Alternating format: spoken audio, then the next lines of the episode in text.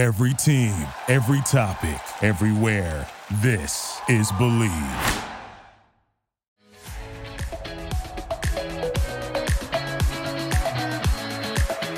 Hello and welcome to the Fangirls Podcast. I'm Lauren. And I'm Julie, and we are so excited to dish and spill the tea with you today. We have a friend here today. Julie, who do we have? Our friend, Stephen Finkel. He is our special correspondent from the Wizarding World with specialties in wand lore and locomotives. Yes. Stephen has practiced these specialties all over the world amongst your resident witches, wizards, and muggles alike. And when I say all over the world, we are calling in live tonight from Beijing. Woot woot. Folks. Beijing representing tonight. all I'm the way in China. right, dude. That's so cool. Welcome, Stephen. Thank you for being here. I'm, I'm very happy to be here. It's uh, opposite time time zone, so I'm. It's a new morning here in China, but I'm excited to be here. to give everybody a sense of time, it is 8 o'clock p.m. Wednesday night here on the West Coast, here Mm-hmm. in California. Beijing, it is Thursday morning, 11 ish. Uh, yeah, about eleven. All right. We're making magic, right? Yeah. Making all the international magic right now. It's always so funny to me because now I have to get used to things happening the day, like April Fool's Day and in and Easter. They all happen for me, and then I I go on Facebook and I see the day uh, the next day everyone back in America making April Fool's jokes. I'm like, this already happened. We, we Yeah. did this yesterday. That's so funny. Welcome to the show. Let's jump right into it. This week's episode, we are taking a slight pause from our regularly scheduled Outlander content, and we are jumping right into Secrets of Dumbledore this week. Yeah, they took a week off from Outlander. So we are taking full advantage of that and getting our hot Dumbledore on. Right? Yes. Steven, serious question. When did your love of the Potterverse start? if you have told me now 30 that when i was a little kid harry potter would be such a huge part of my life. I would have told you you were crazy. I remember when i was i think i was in middle school and a friend of mine i used to hang out with he had these books on his shelf and these little figurines of like a girl in robes and, and brown hair and a boy with glasses and i I remember one day saying to him, I was like, what, what, what is this? Who are these characters? And he told me about Harry Potter. And it, through telling me the story, I just slowly became obsessed with it. And it's really funny because I did a bunch of research as a kid. I didn't even read the book. I just did research about the book. So I knew everything in the books, but I didn't actually read them until I saw the first film in theaters. And then after I saw the film, that's when I started slowly reading the books and uh, going to the, you know, Gone but Not Forgotten Barnes and Noble premieres midnight to get them. And yeah, and over time, it just became this sort of lovable obsession, just studying not only Potter, but then also the outer wizarding world, thing that really kept me in the world, not just the books and the films, but also the video games. I'm a big gamer. So I grew up playing all of the games as well on the old PlayStation through, and then there's the new game coming out, which I'm very excited about. And then it just kind of followed me into my adulthood. I, I've been very lucky to be a part of the entertainment team for multiple Universal Studio parks. And I've just like every day I wake up and I get to walk into Hogsmeade and see the castle. And Aw. it's a it's a very surreal feeling. You know, there's times I I walk into Hogsmeade and there's nobody there. And I'm just like, wow, I'm like I, I live this. And then not only that, but I've also been lucky to be a volunteer for companies like Mischief Management who throw conventions called LeakyCon. And Cute. so that's how I've gotten to meet a lot of the celebrities from the film. I've I have very strange stories of being Evanna Lynch's assistant for a day. I've met Tom Felton through oh, this. I've oh I've my met pretty much anyone who played a student in the films. Yeah, Harry's been a huge part of my life, and I I just have this deep love for the themes of the stories. And same thing with Fantastic Beasts series as well. I just love these stories. There's just something so interesting about them and so magical about them. That's Awesome. amazing. Oh my gosh. I'm like Wow. So jealous. Okay, so you you met Tom Felton. Okay, Yep. so my daughter, I don't know why on TikTok Tom Felton has like re like um, re-emerged as the hottie of all hotties. All the girls, like teenage girls, are so into Tom Mhm. Felton, but him when he was in the movies, not so much now. right. Yeah, he's all the rage for whatever reason now Mhm. with teenage girls. So Good for him. He- good for good for him. Yeah. He honestly uh, of all the ones that i've met was the nicest human being. Just uh, he walked over to me and we just had about a 20 minute conversation about what i do at universal. And Oh then also he was very surprised by how much i had to know about the world of potter. Wow. he just was like you know yeah. He was like I, everything he knows from working on the films but he hasn't really inundated himself into the world outside of that. Yeah, there was this moment when I was speaking to him where we were standing in Hogsmeade and we were at the archway and we were just staring up at Hogwarts Castle. And I was like, this is the most surreal, weird moment. Oh, oh my I'm standing next to Oh. Draco Malfoy. yeah. So yeah. That's, That's perfection. crazy.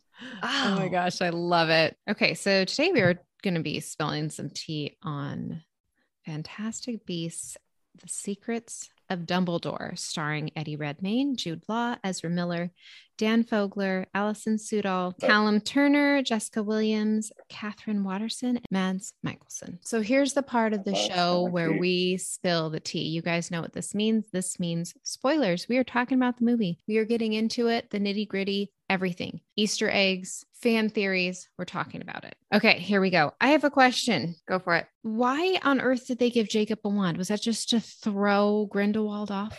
Like, what is why did he have a wand that didn't work? People, someone explain this to me. We have someone that kind of specializes in wand lore. So yeah. Tell me about the snake Steven, I'm wand with no deferring to core. you. Yeah. it was really funny when when they gave him the wand of Snakewood because I, I was sitting in the theater and I went, well, I wonder when we're gonna start selling that one. Just like, Yeah. Um, yeah, I, the the snakewood thing. I was like, is it like a horned serpent? It- like, what type of? Are we talking a Right. regular snake? And then that got me into thinking of obviously the remind me, Julie, the founder of Ilvermorny, and how her Oh, wand Isolt Sayre. Azul, and how Yeah. her wand doesn't it have a core of horned serpent, right? Yes. So I was like, maybe there's a connection there. Wanted it to go somewhere to where he maybe he did. There is something going on there. There is that he is a wizard, and and it could come down the line because I I did you know Dumbledore at the end of the film says to him, I don't think there's anyone who deserves that wand more. So I do think there might be something there that and maybe who knows i know there was that scene where he was so passionate about his feelings towards queenie and we do Yeah. see kind of queenie protecting him that i was mm-hmm. like maybe some of this is him and we're just not being shown the full thing maybe this storm and everything it's his magic inside of him just unleashing because he has Yeah. this passion inside of him so i'm curious about where this this wand will go and Also, next serious question. What was your first reaction when you left the theater okay after seeing this? Yes. I am in the camp of I liked it, but then at the same time, there were things that I, I wish would have been done, changed, or added. I feel like uh, I kind of walked out and I said to my friends, because we, my friend who went with me, we're both big Doctor Who fans. Okay. And I was like, I feel like what David Yates did and Rowling did with this is kind of what Steven Moffat used to do back when Matt Smith was the doctor, which Okay. is the episode starts and something's happening, but you have no context for what happened. You just kind of are like, oh, okay, Yeah. we're doing this. And there were a lot of things in this film that I was like, uh, okay, uh, so Credence and Aberforth are talking. When did that start? And Yeah. where is this person? You know, I yeah, I was like, where is Nagini? Um, there were a lot of things in the film I really liked. I like getting to see more of the Wizarding world that we've never seen before. I like kind of look into the political world. I was a little Yes. shocked that an an animal chooses everything that happens. They had to get the Fantastic Beast in there somewhere because it's kind of in the name of the movie. So they're like, let's be chilling like a villain and just throw this in here. Oh, that Uh, was nice, chilling. I had Yeah. to. I've been thinking Um, about it.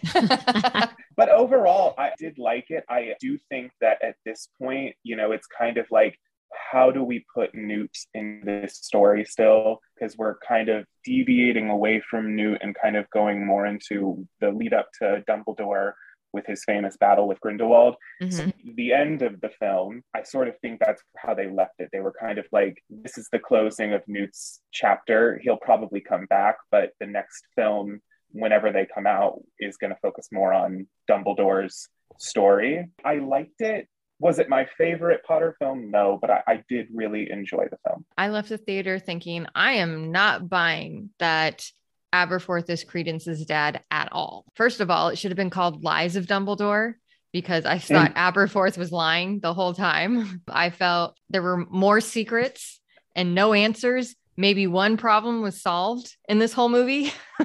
and I was just so irritated the first time seeing it. I did kind of think it dragged a little, but I'm still convinced that our theory is right and that this was just a distraction. I'm waiting for Vinda to have her mic drop moment and explain the Rosier backstory. And we were right about Credence not being a brother and being a son for sure. And I'm waiting for everything to fully come together. But I fully believe that we were just thrown into a mix of alternating storylines to throw us off even further because we've had so much time to focus on crimes of grindelwald and try and piece together you know the mysteries from that movie because we were left with all these cliffhangers. So i left Yeah. the movie theater a little frustrated and then i saw it again 24 hours later and then found all these other easter eggs.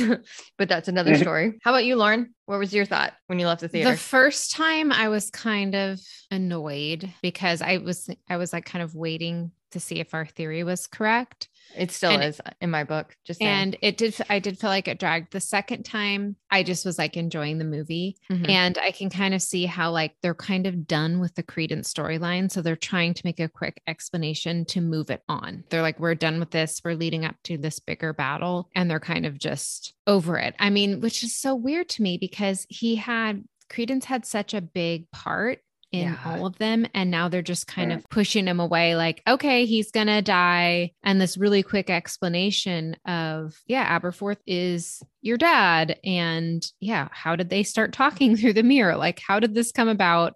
Just not enough was explained. I feel like there sh- there needed to be a movie in between these two movies or Yes. something. You could feel the space of time, and I'm like, where the heck's Tina? Like they gave a really short explanation, but she was so pivotal in all of these movies, and then now Mhm. she's just not in it. yeah I don't yeah. like. I know they're making room for Lally, but like you could have also put Tina in there. Like Lally was phenomenal. Venti was kind of front and center. Mhm. That didn't make any sense to me. I don't know. It doesn't. just seemed like there was some missing pieces and some links that just weren't connected. And again, maybe another movie. Like where's Nagini? I, I just have so many questions. Like what's Yeah. going on? So to give you guys a better idea on the time frame, when we did our Harry Potter conspiracy theories, we were thinking that the storyline would take place in circa 1939. This took place circa 1932. So more or less the beginning of the Great Depression. And this storyline is paralleling World War II. It's a little early for what we were ex- hoping for and or expecting. This is the movie we got and I'm trying to make the best of it. Well, they're trying to make five movies. They have to spread it out. They need to make two more. So they couldn't just jump forward, you know? Right. Still a little disappointing, but that's fine. Did you guys notice any Potter parallels? Oh yeah, I mean obviously the the rebounding curse off of Mhm. Credence Mhm. that Dumbledore stopped, and then that fight between them, him and Grindelwald, the Priori and Incantatem that we got to see. One of my favorite moments actually was kind of just o- an homage to the the past films with the cases during the chase scene through the village, just having one case shoot out things from Harry Potter, Yeah. the monster book, and then Uh-huh. another case shoot out pastries as an homage to the first film with Jacob. So that was a great uh, Potter parallel as well. And then obviously, you know, the biggest Potter parallel, Hogwarts. One of my favorite things about these films is the moments where you go to Hogwarts and I just Yes. like I sit up in my chair and I'm like, oh, finally. Because for me, Hogwarts is as much as a character in the movies and in the books as Newt or Harry, Ron, and Hermione is. You know, it's It I really feel like it's almost Mhm. yeah, it's like a sentient being Yeah. that just when you see it, you're like, ah. There you are. Yes. Been- Like, we're home. forever. Yeah. So yeah, just first shot of the castle, and you see the there's a Quidditch match going on, and you're like, oh, oh, so good. so So, what did you guys think of the blood pact? I thought it was really cool when they showed that it's like it's gonna choke the shit out of you if you try to go against this. Like, right? it's gonna kill you. it had like Slytherin Locket temperaments, right? Oh yeah, that's Yeah. a good. That's some good insight. I was terrified of it when I saw the damage it could actually do. And I was like, oh, it knows. Like it it senses things. This is terrifying. This is the pre-Horcrux Horcrux before Tom Riddle was even remotely in the picture. If you knew what the potential for how bad a blood pact could go, that is it. you know? I also wonder too, like, even though he said it was made with like young man's magic, like you have to think that the amount of passion and love Mm-hmm. that you are experiencing while making this probably goes into the magic. So that's how strong their bond was. yeah. You know, because good if it. Wasn't true love or it wasn't like a real bond, maybe the blood pact would not have been as strong.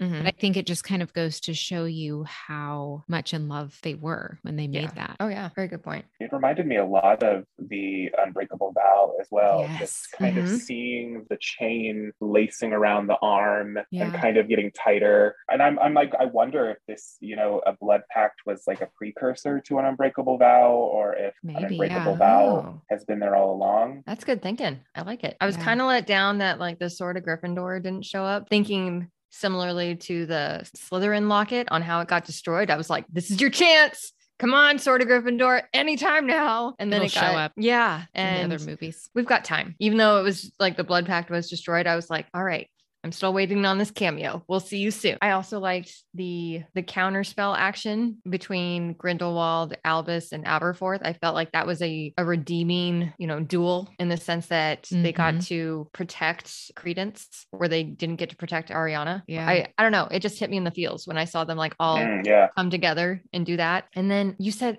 remind me again what the spell is called. The Uh, Priorium Contardum. Yes, that. the like you said, the parallels between those two battles, it makes me think that the prophecies with Harry and the Tycho Tychodonus prophecy is, that's in my mind about Dumbledore and or Credence that they might be linked. I can't prove it right now, but I think Dumbledore when he encounters Harry, he's speaking from experience on prophecies because he's lived it. He's had that battle. The running joke is that Dumbledore, you know, sets Potter up for slaughter, but Mm-hmm. I think he's fully trying to prep him because he's experienced it firsthand. You know, he's done that battle. He knows what's going to happen. we got our Easter eggs, we got our parallels. I'm happy. Well, we got to also see Newt and Theseus like swiveling. Yes. I mean, scene. it was so good. Like, I love Theseus. He is so hot. Anyway, he's a babe. He is a yeah, babe, he that really is a babe. That hair, oh man, Oh. Oh, jeez, give it to me. But yeah, them swiveling and just going along. I was like, I am living for the Scamander brothers well, right I, now. and I noticed that you know Theseus and uh, uh, you, uh, Eulalie, they got, Yes. a little thing going. I'm I'm excited Yeah. for that. they were cozy at the end of that table when they were in the Mhm. pub. hmm Oh, even when he introduced himself on the train, I was like, get He's it. like, he's like, what about me? yeah. hello. hi." Like, introduce me to this babe over here. Yeah, he's. I like to stare at him. It's fun. You know, on the prophecy thing uh, that you mentioned, yeah, Mhm. it, it felt like this movie was like taking place in a prophecy because that beginning scene of Dumbledore and Grindelwald at the cafe, it just it felt weird to me because you know in the background shots of the mirror, you could see these kind of lights reverberating, Mhm. and I'm like, is this a memory? Is this a prophecy? And then when the whole scene caught on fire, is it just the mental representation of how Dumbledore felt? I even thought that the waitress was kind of acting very like this is a almost like a memory you're reliving. So just you have to say the same things that you've Mhm. said before. She just kind of gave me this kind of like I'm dead in the eyes sort of thing. I don't yeah, know you're right. was. And I noticed that Dumbledore can kind of like switch reality upside down and go underneath it when he was doing that with Credence. And then he also did that at the end when he was fighting Grindelwald. And like, I don't know if it's like to protect the people around or like what is happening there. But yeah, you're right. I was kind of confused about that too. I'm like, is this reality? What is happening? Is he remembering? Like, I don't know. Needs Got to to be get the book, the playwright. That opening scene, I had no idea what I was watching. Outside Yeah, of, I same. couldn't tell you if it was real time or not. But here we are. Getting back to the train scene, I feel like the the biggest Easter egg that was dropped was on the train. And I'm not sure if you guys caught it. Lally brought up the subject of countersight Mhm. the whole concept of countersight is to lead astray or confuse with multiple plans in place. And I think that was the whole theme of the movie. So substitute multiple plans with alternate storylines as a way to throw off the viewer because we've had so much time to focus on Crimes of Grindelwald that we have all these theories of what could be going on in the third movie. We see it and they present a whole new slew of theories that make no sense to us right now, but it's just to, you know, lead us astray. And they even said the word counter countersight to like throw us off as a giant Easter egg. Do you guys see that? Or is it just me? Am I crazy? I see where you're coming from, but I don't know why they would be trying to throw us off. Like, what would they be? What trail are they throwing us off? There's supposed to be two more movies. So you you kind of don't want them, you know, the viewer to understand everything right off the get-go and guess every other storyline. You know, I suppose, but you do want the you do want the viewer to be able to follow what's happening a Right. little bit, you know? You Right. don't want it to be so confusing that it's like one of those Mission Impossible movies where you're like, I don't know anything. I- I don't I don't understand what's going on. Well, look at it this Um, way. There was no mention of the Tycho Dodonus prophecy in this movie whatsoever. When it was mentioned at least, what, four or five times in the previous movie. And I think they deliberately did not bring that up to throw us off. There was no mention of the other French family involved, but we saw Vinda, we saw Yusuf, you know, as representation from the Lestrange family. So I feel like those Easter eggs were there. They were very subtle. I was like counting on answers to get in this movie, and they didn't bring it up. And then we know Dumbledore isn't a French name. The English translation for Dumbledore is Bumblebee, and Bumblebee in French is Bourdon. I feel like they succeeded with countersight as a viewer in throwing everybody off with all these other storylines. For me, I do like the theory of that it could be that you were seeing one side of the story and that the next film would be the other side of that story, you know, seeing what Tina was doing the whole time Yes. that this film is happening. You know, maybe maybe there's something going on with Nagini that we never got mm-hmm. to see, and that's why she wasn't in the film. Because that, in my mind, that's the only way it works for me. That they did try to do a lot of fun, confusing things, only because it's a very Dumbledore thing. It's like Dumbledore. And that's something that I thought Jude Law was really great at in this movie was mm-hmm. kind of Yes. playing that I know everything and you know nothing. So just do what I tell you to do and. Yeah. everything will be okay.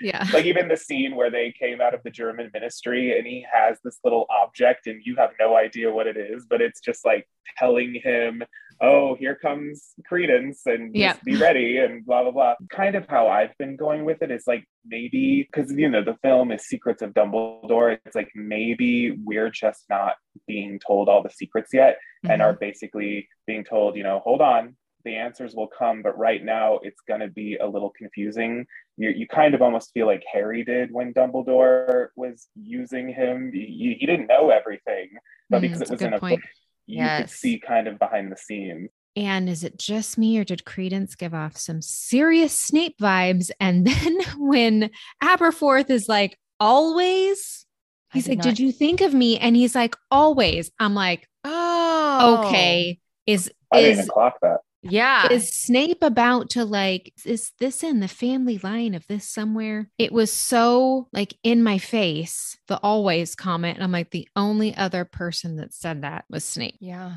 that's a good point. Well, Snape wasn't born till like the 50s because he right but to this could be in family line this could be like great grandfather say he had a little relationship with nagini and then maybe nagini whatever but then nagini killed snape. So i'm like how is this connected i don't know Nagini being a maledictus, and it's only passed on to female relative. I can't help it. I'm not saying no yet. you might be onto something. I can't. We can't rule anything out after the cursed child. Period. It's an uh, it's an interesting theory. I, I there's a part of me that would love that he if he was like a descendant of the Snape line, you know, maybe he dies and Nagini, and that's why Nagini joins Voldemort because she hates Dumbledore because you could see Dumbledore being the reason that Credence dies down the line. Because obviously they didn't kill him in this movie, so they Yeah. they have some plan for him in the future, possibly. So yeah, that's interesting. I didn't even make the Snape parallel, but I'll have to look into that. You're giving me more fun homework to do. I know, right? it. something that did stick out to me and i think her storyline in this film was probably one of the best ones and it was one of my favorites was bunty. So when dump when she gets the note and you know we don't know what's on the note.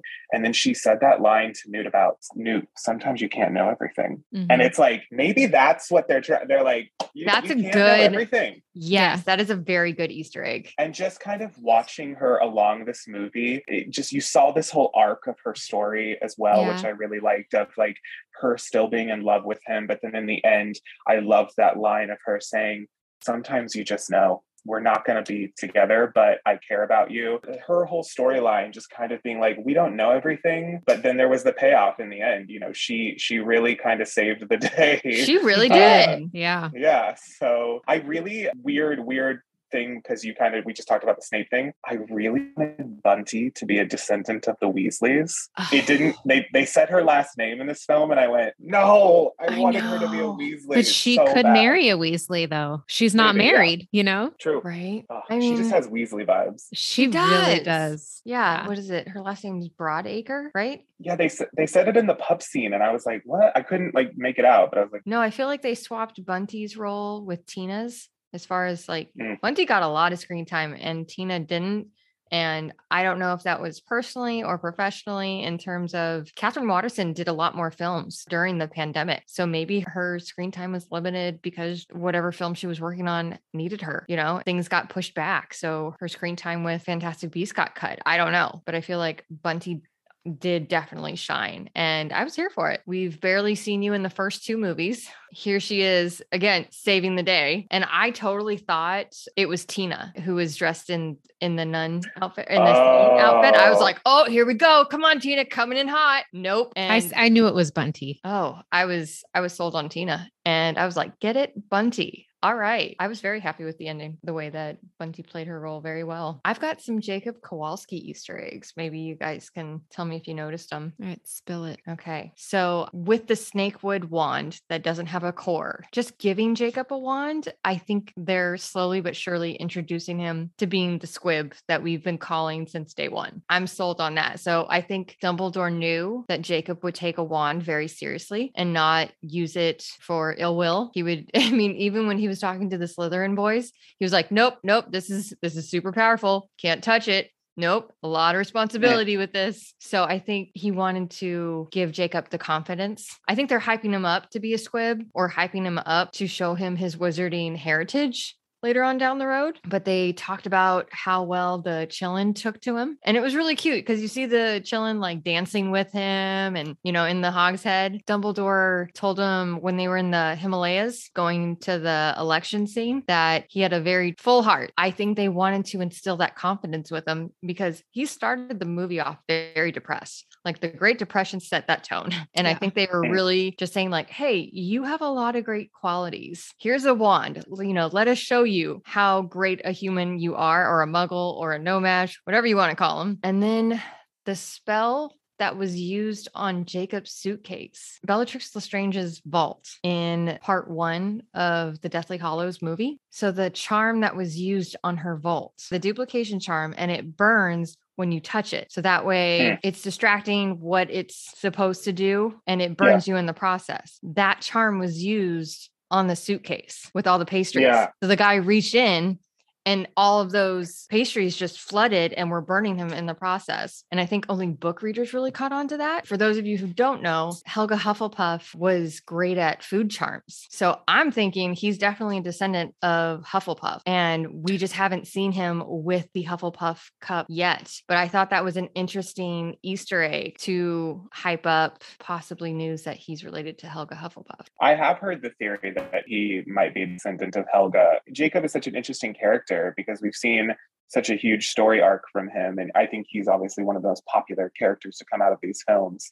So I Mhm. am very curious to see where they go with him. You can't know everything. I think Dumbledore might know something about him that we don't know. And he doesn't always share with people when he knows things about them that they don't know. Right. Harry didn't know he would have to die. Not that Jacob's going to have to die, but I mean, Dumbledore's kind of one of those people that knows all, unless he takes the memory out of his own head and decides not to know it for a little bit. I'm convinced the phoenix flying around throughout the movie was Fawkes. Did you guys get those vibes? Well, yeah, I mean, I think that Fawkes keeps rebirthing himself. Yeah. Okay, because here's what's not adding up. And this is why I don't think Aberforth is Credence's dad, also, because Fawkes was really dedicated to Albus in the Potter series. Why is Fawkes not dedicated to Aberforth in the Potter series? When Dumbledore dies, Fawkes is out. Yet when Credence passes, he goes to Albus. He doesn't go to Aberforth. And I think he knows that this is, you know, Albus's son, not, or it's a bigger loss for Albus.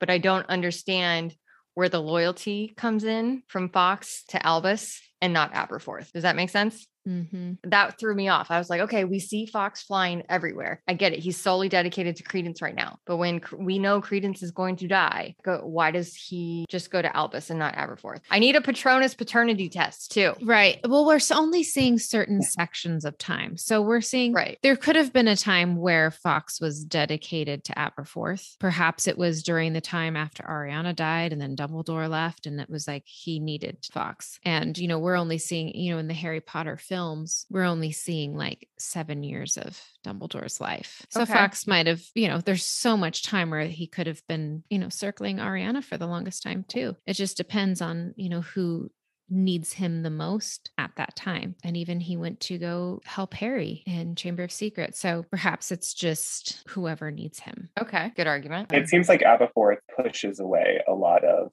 to remember or talk about his family. Mhm. And obviously, there was that scene of Dumbledore reminiscing about the food and that they used to eat. And Aberforth is just like, "Yeah, I know, I was there." And it just seems like he just does not want to remember the past. So maybe that's why you know Fawkes senses that and just is like, "I'll back off and stay away from you because you really don't need me. You have your pub and your goat, and Right. you're just."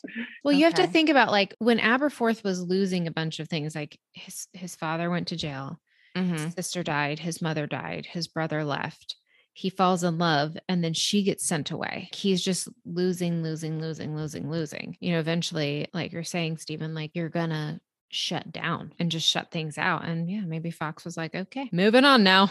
You know, and who's to say he didn't maybe try to spend time with him, but he just kind of pushed it away. okay. That was a great uh, Potter parallel, though. Uh, going on that, just even though we don't really know how they were com- how they started communicating via the mirror, just that parallel to Harry looking in the mirror Yes. and Mhm. Aberforth watching. hi- Yeah, I was like, oh. okay, that's a great parallel. Like the weird kind of communication between mirrors that Aberforth has. Right. And Yeah. that probably threw me for a loop the most. As Potter fans know, Aberforth is not a stranger to two way mirrors at all. I need to know more about this backstory on how Credence and Aberforth got these two way mirrors. And who does Aberforth know in Grindelwald's, you know, inner circle that made this connection happen? I feel like it's more than just like casting a spell on a mirror and communicating with someone that's close to you or blood related or whatever the case may be, because Credence doesn't know he's speaking to somebody who's blood related to him, but Aberforth does, or Aberforth knows, like, knows more than he's leading on. And I don't know, there was just so many holes that it did not add up with this two way mirror situation that I need answers to. that drove me nuts throughout the whole movie. When Yusuf Kama lost the memory of Leta, I feel like they're hinting towards someone extracted a memory from Albus. Like they're showing how easy it is to extract a memory or have a false memory put in to throw us all off. They're like, oh, you don't want to have this bad memory of, of me killing your sister? Here you go, you know, and it's gone. And yet Yusuf remembered everything else that he was still actively working for Dumbledore and his loyalty was still there. So even removing Leta's past, it didn't abstract enough memories to change his loyalty. I feel like they're showing how easy it is to alter memories, to remove memories. There's probably a memory that Albus has had removed. And think about it in Half Blood Prince with Slughorn. Albus knew that that memory was altered and he knew, knew how to identify an altered memory and knew how to use Harry as a mole to get the real story out of him. And I can't help but think it's from personal experience. So you're still convinced that Credence is Albus's son? Yeah, I'm I'm not wrong here. Nope. Uh, I am standing my ground on this subject. And I was like, yes, it's not secrets of Dumbledore, it's lies of Dumbledore. That's what I'm saying. That is my story. I'm sticking to it. We are not wrong. Yeah, I just think that, you know, Dumbledore's regret of not being a better brother to his brother and saying, like, you know, if I would have been paying more attention, maybe he would have shared this with me because if the memory thing, if you're saying like his memory is removed, that means that someone would have had to remove Dumbledore's memory Mm-hmm. and then put a false memory into Aberforth. And I just, I don't see like the purpose of why they would go to all that trouble to do that. Well, if I mean the bigger secret is hiding credence, who knows? I don't. It seemed like they're kind of writing off that story because they're trying to isolate the bigger story of, you know, Grindelwald and, and Dumbledore, their battle. So they're trying to move these other storylines out of the way. Albus was talking to Aberforth about like, hey, this is your kid. His body language said guilty. His body language said, I think he felt shame. I think he felt guilt and I could see that he felt uncomfortable. I think he's lying. I think he knows that there's a bigger truth. And I think he was just playing the part, something. On the other hand, you can be guilty that you weren't in your child's life Yes, absolutely. this whole time and you didn't do anything about it. And, you know, perhaps Yeah. he he did find out at some point later on and, and didn't say anything or didn't do anything. Cause, you know, he must have known for a while because he said to Credence, like, you know, always, like I always thought about you. So Mhm. he knew about him. He just didn't tell Dumbledore because Albus was just wrapped up in his own thing. But I think him feeling uncomfortable and feeling shame is because he wasn't a father to his son. And he could have been if he wanted to, or he could have, you know, he felt guilty he didn't do more. You know, I don't know what his reasoning would be to lie about having a child. I think if anything, you would lie and say you don't have one, right? I don't know. If that just not a bad argument. I think you might be I- onto something with the somebody put a false memory in Aberforth's head. but I don't I don't think they did that. I'm I'm just saying I think that they that seems like going to a lot of trouble for like a reason that doesn't necessarily pan out. Like there doesn't seem to be a reason for that. Okay. I, well, originally I wanted to be in the camp that Credence was not related to them at all, and that Grindelwald was just manipulating him to kind of get what he wants, since that's really his character. But now with this whole storyline of Aberforth being his father, I'm kind of in the camp that it is true that you know Aberforth did have a son. He just feels guilty about it. Granted, we don't know much about the mother still, and the reason I, I almost feel like they went in that direction is because in Potter, we had Rita Skeeter write this entire book about Dumbledore, and Rita's really good about getting her information. But the problem with Rita is she focuses on like one thing, and that thing was Dumbledore, not Aberforth. She didn't care about Aberforth. So I'm like, maybe that's why that didn't appear in her Mhm. book Hmm. about Dumbledore because it was never brought up so that they could kind of okay well Aberforth we're going to focus more on him and past that he has versus Dumbledore's past that we already know. Up until this point, we have not really known anything about Aberforth except for that, you know, at the end of the very last Harry Potter movie, there he is, Mhm. you know, helping him out and really know much other than that, except for him and Albus aren't, you know, best friends Right. for various reasons. What did you guys think about Grindelwald's seer powers? yeah, it, it seems like they're kind of all over the place with, Yeah. with that. The whole storyline of Grindelwald between the second film and this film was one of the things I didn't really like about the film. I felt like they kind of were like, we have to change stuff quickly. It was just literally went from he's done all these evil things in the first two films Mm-hmm. to try to go against the governments of the wizarding world. And then in this film, it was like all of a sudden, oh, hey guys, so we don't have enough evidence that he's corrupt. So, and by the way, we're going to let him run in this election. Just Yeah. like, It Yeah. just was like, what?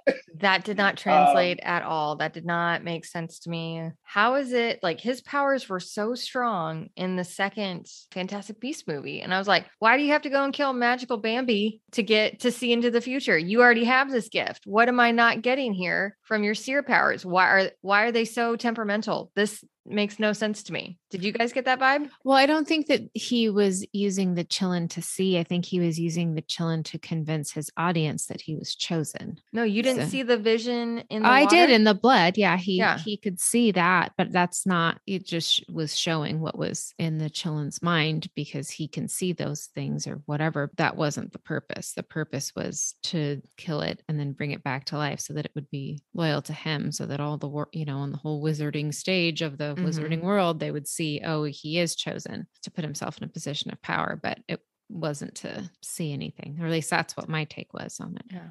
Well, I didn't understand why he had to kill it in the first place. Like he could have just used it and like I don't know, mothered it to to like him in but the it's first g- place. it can see your soul. He knows Yeah. his soul is black, so he had to use dark magic to Oh, enchant. This. Okay.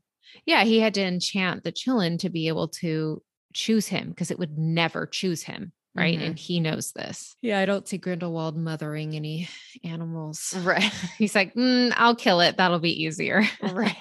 I honestly, I liked that. I, I loved and didn't like Mads at the same time in this movie. I thought that he uh, that he was definitely more grounded Grindelwald, Yes. which I'm I would have been interested to see Johnny Depp's take on this because I think it would have been a bit more over the top. But oh um, yeah, hmm him him killing the Qilin and then um resurrecting it in that pool. It was a nice nod to the fans who know his backstory of going to Durmstrang and being kicked out because he was practicing such dark magic that even Durmstrang of all places was like yeah, yeah, no.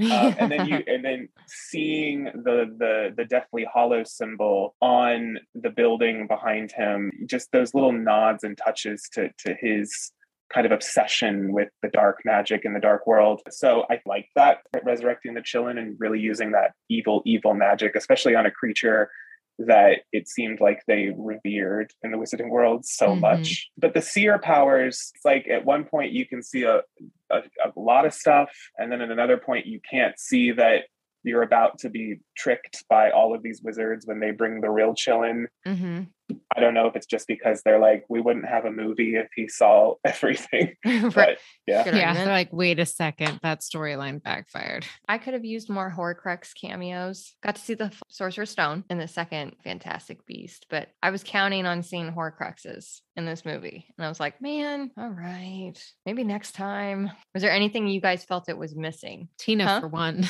Yes, Tina. Okay. was no Tina. Tina. Nagini. Ah, yeah, Nagini. Okay. we saw more portkeys in this film than we saw Yes. Fun. I was trying to understand is this a portkey or is this just a magical object that transports them to uh, Bhutan? Uh, This giant bell that had Yeah, creatures that? on it. No idea. It was so interesting. It is the room that Um, we require. Yeah. Yeah. And that's like- the only explanation you get. Yeah. I just for me it, it was explanations of things, you know, just that was the biggest thing that I I wanted that I didn't feel like was in the film. And then there were things there were just like little in- inconsistencies that I was trying to understand. For example, like when Newt goes to this prison that Theseus is in, hmm I was just sitting there going, so wait a minute. Newt didn't do anything illegal. He obviously got a thing from Dumbledore to go visit his brother. But at no point did this guard man go, oh, by the way, you can die in there. right. just like, it's just like we're basically killing people in this prison when the lights go out. So that was an odd choice, even though I did like the swivel thing. I found their design of the manticore odd. Yes. I was was like, like, that's not a a manticore. crab? There's no head of a lion. I mean, super scary. Way Mm. to go, visual effects team. But that's not a manticore. That's scary. I mean, it growls. It sounds like a manticore, but it's a crab. You're right. I thought it was a fire crab. I was sitting there going, oh, I guess this must be a giant fire crab. But there were a lot of beasts in this film that I was like, they didn't name what they were. And I really wanted to know, like, the bird at the beginning that just like puffed up. I was like, we never like what what is that? I want to know what that is. Are they? I wonder if they're all actually in the book, the Fantastic Beast book. Um, I have to I would have to go look at it again because I don't remember that like reading something about a bird that puffs up and stuff, but I Right, could yeah. be totally missing My- something. yeah, my edition didn't have the Qilin in there. And then I was thinking American spelling with a CH. And then I was like, I felt like Hermione. I was like, oh, I looked at the wrong section. No, because when I found the right spelling, it's spelled with a Q. And even then, it wasn't in there in that section. I was completely thrown off. And I was like, maybe I just have an older edition and I need to update myself. They hadn't come up with that one yet when they mm. wrote it. So right. add more. We're improving. Yeah, let's do it. Yeah, let's do it. Steven, you're in the hot seat. Get ready. Oh god. Favorite Harry Potter character. Oh my. You know, I have this is gonna be, sound crazy. I have always loved the evil character. That's fine. I I just so my favorite favorite character is probably Rita Skeeter. I Oh. Ooh. I don't know what it is. Maybe it's because I'm a little gossipy queen. Miranda Richardson also really helped me fall deeply in love with the character just by her portrayal. I think she was fabulous in the films. But there's just something about Rita. I just enjoy this just, you know, journalist who will do anything to get her story Yeah. and she Mhm. wears these amazing fashionable clothing and then the kind of the little reveal we get at the end that she's an animagus and turns into a bug. I was like ah that yes yes that's great. The bug up the fly on the wall. If you take away the films and you only have the books i would say that the character that i connect with the most is probably neville which i think a lot of us Oh. do. Neville you know i think is the average kid who is destined to do something great. He just has to get there and i think that's a lot of us you know it's like we we have more potential than we think we just you have to get there Who is your favorite Fantastic Beasts character? i would say it was queenie Okay. before this film but i fell in love with Eulalie. Okay. Yeah, she was great. love her character just the way she appeared in the street and they did this whole thing with her friends to just be like we just got to test this and her just being like you know you could be angrier you could be scarier More menacing. uh, and she just was so confident how she walked into the shop and said and just basically did a whole recap of the last two films of like you went to the bank on this date like i just loved Yeah. her confidence and her just knowing that she's a badass and i really i hope that down the line we get to go to Ilvermorny and kind of see her world yeah definitely Eulalie. she was the standout for me Do you have a favorite creature from the Harry Potter or Fantastic Beasts universe? the standout for me always is the niffler There you go. he Yeah. just he's the cutest thing in the world and Right. th- i think they mo- they animate him so well to do those little kind of snorts and sniffs and and just kind of you can almost see what he's thinking he's just i loved in this film when pickett thought that he was going to save him The And little scream. the. Yes. Yeah. and you hear the little like, Yeah. falling. so Um, good. but you take away the films, I would say my favorite creature that I bring up a lot actually in my job is the augury, which is Ah. a magical bird that back in the day wizards thought it was an omen of death if you heard an augury cry, but then they came to find out that they could just predict when bad weather was coming. And one of my favorite little tangents that I'll tell guests when they come to the park is that there was a wizard named Uric the Oddball who is famous for doing many crazy things. But back when they thought the augury could an omen of death, he decided to test that by staying in a room with like 70 auguries. And at one point, they all cried at the same time. So he assumed he had died and he tried to walk through a wall, but then just bashed into it. So good. You do see an augury in the second film. It's when Jacob goes down into Newt's basement. yes. And there's that bird that flies up and kind of looks at him. Okay, what are you currently reading? Actually, I just started a book. It's called Heck. Mhm. So it's a book about this town. It seems like it's sort of in um, Massachusetts, basically, kind of where, you know, Salem Mhm. area. And it's about this town that you come to find out has been plagued for years and years and years by this witch who put a curse on the town. But then the town found a way to basically, they basically bound her. So she still exists within the town, and oh everyone in this town knows about her. And so she's she's there, but she doesn't really do anything until one day these teenagers decide to unbound her as a Oh. prank. Chaos ensues. Do you have a favorite Harry Potter Facebook, TikTok creator or influencer? I ask because I have one. and I know it's Yeah. probably just like a really weird flex on my part, but I had somebody send me her TikTok and I I watch her stuff I all the time. I have a feeling I already, I think I know you're going to say, is it the girl who does Professor McGonagall? Yes, Chanel Williams. I really like her. She's she's really really She's really good. funny. I like that guy. I can't remember his name, but he does like the Dumbledore going out to the club. I have not seen this. And he's like really famous for doing a bunch of like really weird characters. He yeah he plays Dumbledore just like going out to the gay bars, and he play, he makes all these funny like references so and stuff.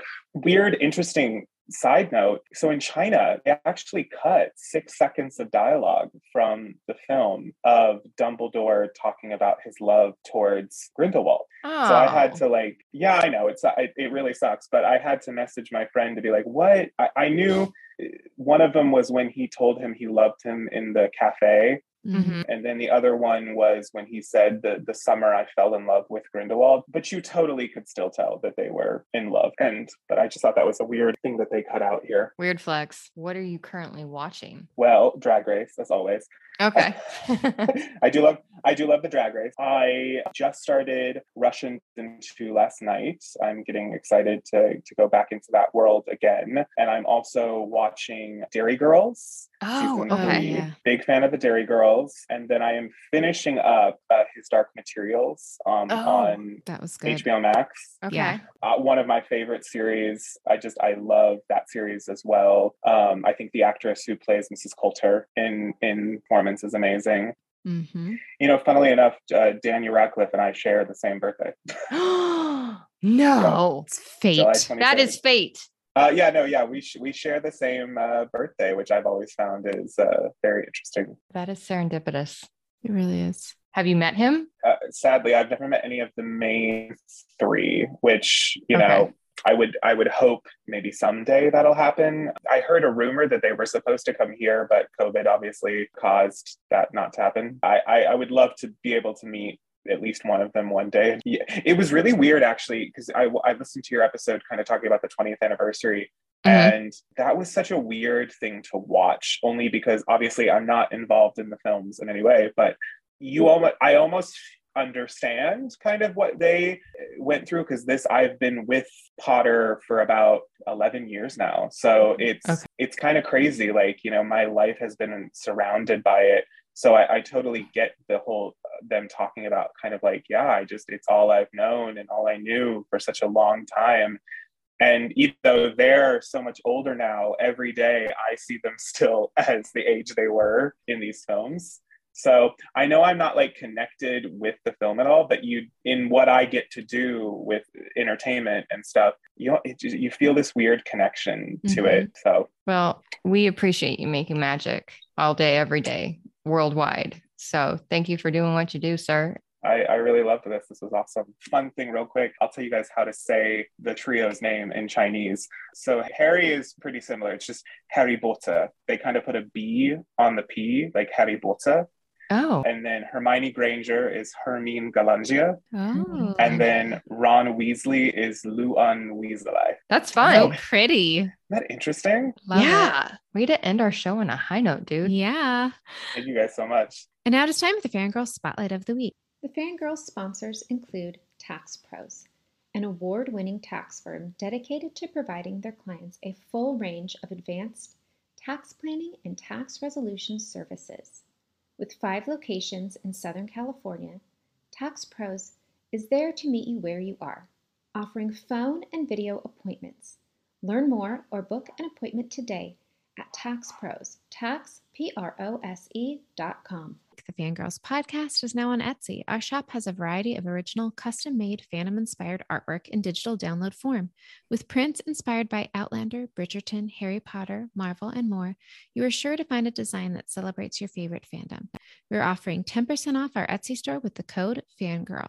The link to our store and all the info will be in the show notes. The Fangirls podcast is brought to you by BLEAV Podcast Network, and we want to take a moment and thank you for tuning into our podcast. Please leave us a five star review wherever you listen listen to podcasts so that we can dish and spill the tea with more fangirls and fan guys like you. Thank you so much for joining us today. Please be sure to subscribe to our podcast to hear all of our latest episodes. We love hearing from you. So connect with us on Instagram, Twitter, and Facebook. Check out our website to see all that the fangirls are up to. We post a monthly shopping guide called The Fangirls Favorite Things, inspired by your favorite fandoms. All the information will be in the show notes. See you next time. See you next time.